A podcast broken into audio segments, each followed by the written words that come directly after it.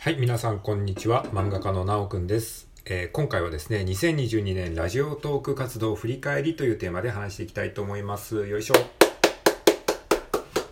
はい、よろしくお願いします。ということで、えー今回もですね、ちょっと、えー食事を作る作業をしながら、え収録しておりますので、えまあ、いつものように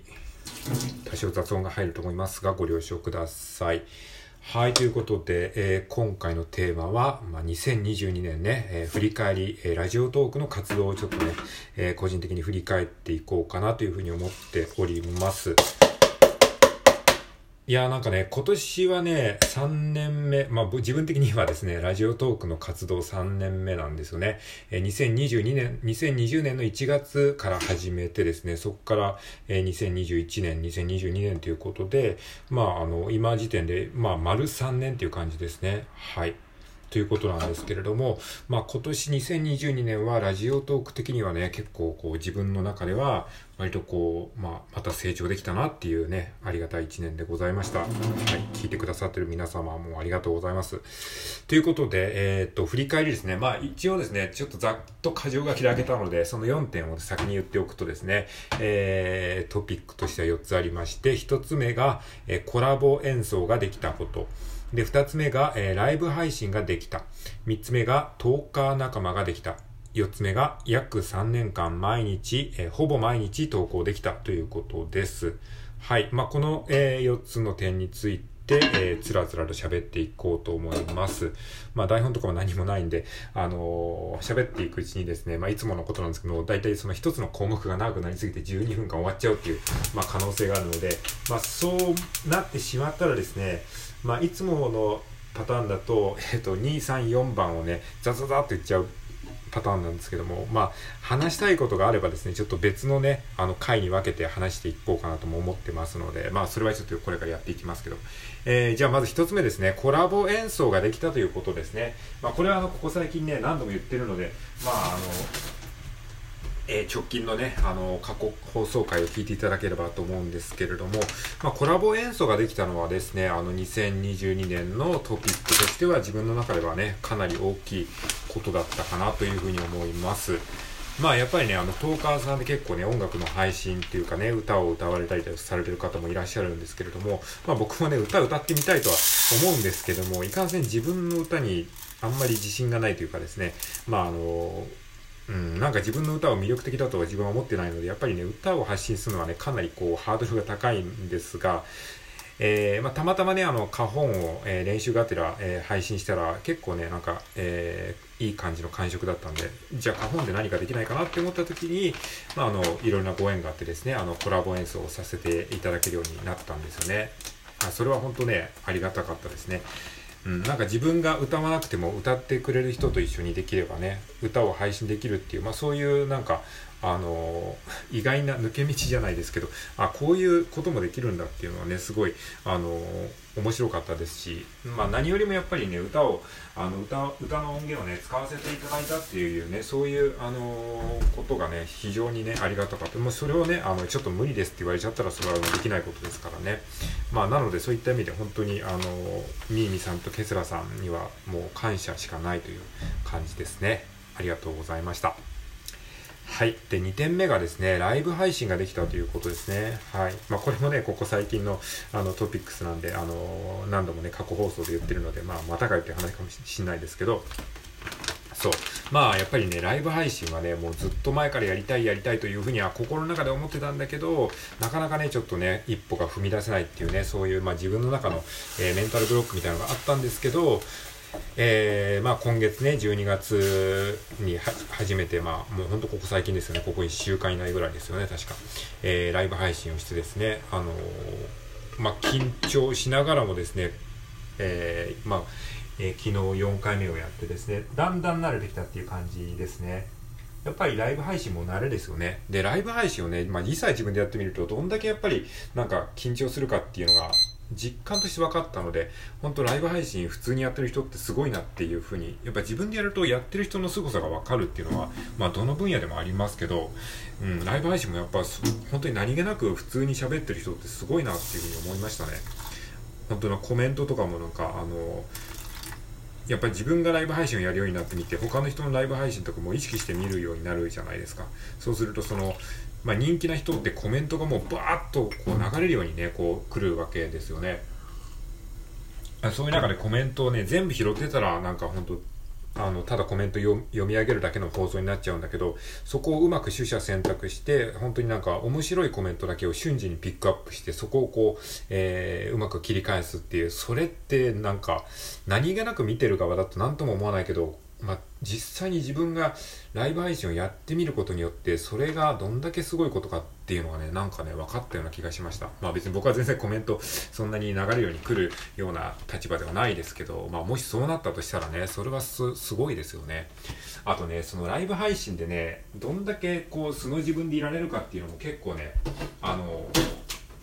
課題だなって思いましたね。これはまあ昨日のあの過去回で話したんですけども。うん、なんかやっぱり収録はちょっとテンション上げ目で話すといいんですけどライブ配信はちょっと意識的にテンション落としてなんかもっとこうゆるーく喋った方がね多分ねあの聞き手も疲れないんですよね、うん、だからなんか本当になんか日常生活をちょっと覗き見するぐらいな感じの感覚で多分見てる人は見てると思うのでまあ、まあ人によると思うんですけどなんか自分はそんな感じがしましたね。はい。ということで、えっ、ー、と、二つ目がですね、まあ、ライブ配信ができたということでございます。で、三つ目が、えっ、ー、と、トーカー仲間ができたということですね。はい。これもね、非常にね、あの、2022年の大きな、えー、まあ、自分の中での進歩というか、まあ、えー、前進かなというふうに思いますね。まあ、ラジオトークやってる人でね、これ聞いてる人ももしかしたらトーカー仲間がいないっていう人もいるかもしれないですけど、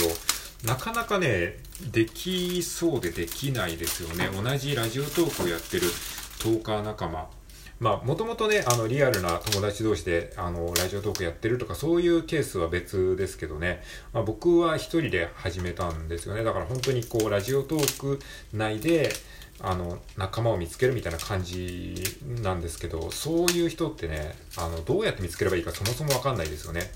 まずその価値観がある程度似てるとか、まあ、世代が似てるとか、えー、あとはですねそのなんだろうお互いある程度こう興味を持てる発信をしているとか、まあ、そういう、まあ、フィルタリングがあるわけなんですけどそういうのをこう考えていくとなかなかね